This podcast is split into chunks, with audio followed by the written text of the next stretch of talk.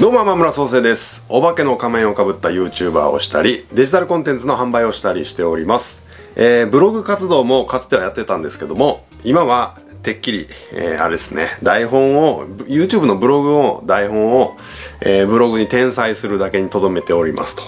まあね、本来ね、もともと文章を書くのは好きだったんですけど、僕の文章を書くのが好きという気持ちと、えー文章を見ていただけるという、このニーズっていうんでしょうかね。えーそれがマッチしておらずですね、えーただ好きなだけというね、あのいうことで、まあ多分ね、え文章を書くよりもお話をする方が多分自分には合っていたんだなとは思うんですけども、まあ YouTube チャンネルはね、結構な方に見ていただいてるんで、えーそのような判断を勝手にしてるんですけども、えーまあ今はね、えー YouTube での活動を中心にしておりますが、このようにね、ラジオの方もやっております。えー、天村創生のこれはラジオですというね、えーちょっとかなりふざけた名前のラジオなんですけども、ラジオをやっております。で、最近そうっすね、あのーコロナウイルスの影響でいろいろとね、自粛自粛ってなっていたんですけど、その自粛はようやくね、溶けてきて、プロ野球ですよね。プロ野球が6月19日に開幕するということで、えー僕は結構野球が大好きでですね、あのー過去にあのブログで、阪神タイガース、まあ阪神が好き、まあ今はね、もうそんなにね、ビジネスのことばっかりに集中するようになったんで、阪神の試合も全然見てないんですけど、かつてはね、もう大の阪神ファンだったんですよね。で、阪神タイガースのブログをね、作っていたこともあって、あの、阪神タイガースネットっていうブログなんですけどね、今もまだ一応あるんですけど、あの全然更新はしてないんですけどね、そういうブログを作るぐらい野球が好きだったんですよ。で、まあ、プロ野球が6月19日に開幕しますよっていうことが決まって、ああ、ようやくプロ野球が遅ればせながら今年も開幕するのかっていう部分なんですけど、あの、高校野球がね、もうやらないっていうことを早々に決めてたんですよね。えー夏の甲子園。まあもちろん春はね、えっと、かなりど真ん中だったんでできなかったんですけども、夏の高校野球もね、あの、開催しないという決定をして、で、それがまだね、あの、覆っていないということなんで、えーまあプロ野球は開幕できるのに、えー夏の高校野球はできないのかっていうのはね、なかなか寂しいですよね。高校球児はね、もうその1年にしか思いをね、あの、外れれないというか、かけれないわけじゃゃないですか。それがね、なかなか、まあ、厳しい状況とはいえ、えー今年、そうやって実現できないのっていうのはね、なんかすごい悲しいなって思うんですよね。だからどうしてもね、なんかできないかなっていうのをね、あの、いろんな、まあ大人の方がね、動かないといけないといけないんでしょうけども、いけないいけないって言ってますけども、えーっと、まあね、頑張ってね、開幕してほしいなって、あの、やってほしいなとは思うんですよね。うん。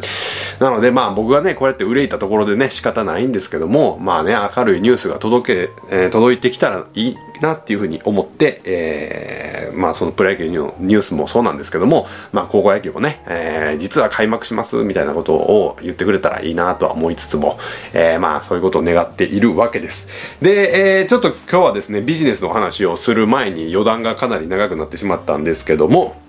今回のお話ではですね、えー若者から学べなくなった時に成長は止まりますよという話をしたいと思います。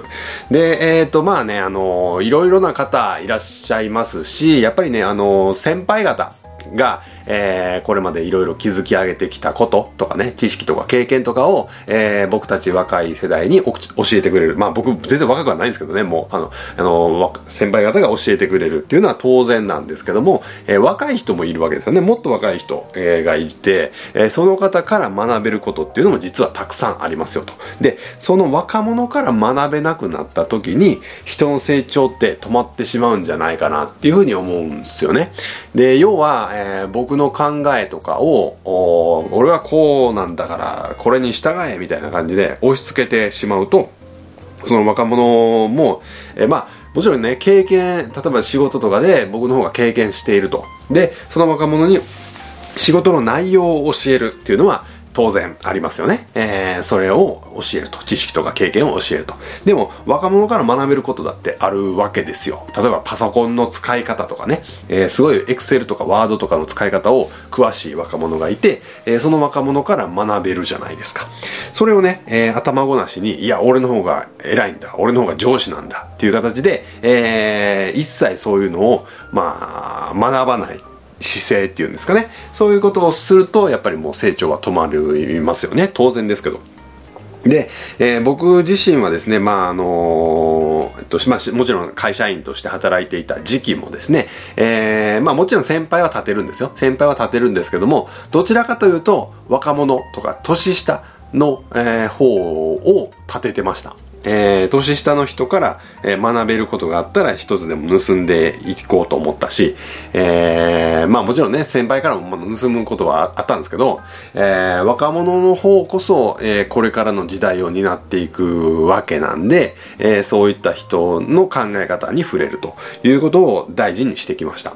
で、今はですね、ビジネスを始めて、えっ、ー、と、いろいろな人とまあもちろん出会うんですけどもやっぱりね若い人の考え方って面白いなって思うんですよね、えー、僕にはない考えがあったりとか。で特にですねあのこれからの時代は僕は思うのはネットビジネスかける農業。これがねネットビジネスと農業のコラボレーションっていうのが、えー、これからの時代の最先端になっていくんじゃないかなっていうのを思ってるんですね。で、僕の知り合い、ネットビジネスをやってる知り合いの人で、2人実はね、あの農業をやりながら、えー、ネットビジネスをやっているっていう人がいるんですよ。で、えー、一人はですね、あのえっと、その人はアルバイトとして、あの、梨農園にえー、働いてるっていう方で、えー、梨を作りながら、その農業をしながら、空いた時間でネットビジネスをしたりしてるという人なんですね。で、結構その人の発信とかも面白くて、YouTube とか見たりしてるんですけど、えー、まあもちろん直接お会いして、あの、話をしたこともあるんですけどね、えー、結構面白いな、そういう活動は面白いなと思って、えっと、刺激を受けてますと。で、もう一人はですね、あの、まあ今はもうね、その農業をやられていないんですけど、あのー、かつてですね、えー、っと、農業をやりながら、鹿児島だったかな。いろいろ点々と渡り歩いてたらしいんですけどね。なんか全国渡り歩いて、鹿児島とか、なんか地域創生みたいなこともやって、ってたみたいなんですね。すげえなって思ったんですけど、えー、鹿児島で農業やってとか、えー、っていうのをやってらっしゃった方で、その人の発信もね、すごく面白かったんですよね。あのー、まあ、農業って、まあ、皆さんどういったイメージをお持ちかわかんないですけど、僕もね、やったことはないんで、あくまでもイメージの領域でしか話ができないんですけど、えー、かなり肉体労働らしいんですね。え、相当イメージしていたよりも肉体を使うと、かなり疲れるらしいんですけど、その中で、まあ、休憩時間のお昼休みとかね、あの、大自然の中で、えー、おにぎりを食べて、で、そのおにぎりがうますぎて感動みたいな、あのー、ツイートやったかな。ちょっと忘れたんですけど、まあ、その情報を僕は、あの、見たんですね。鹿児島で働いてる方の。で、それ見た瞬間に、むちゃくちゃいいなと思ったんですよね。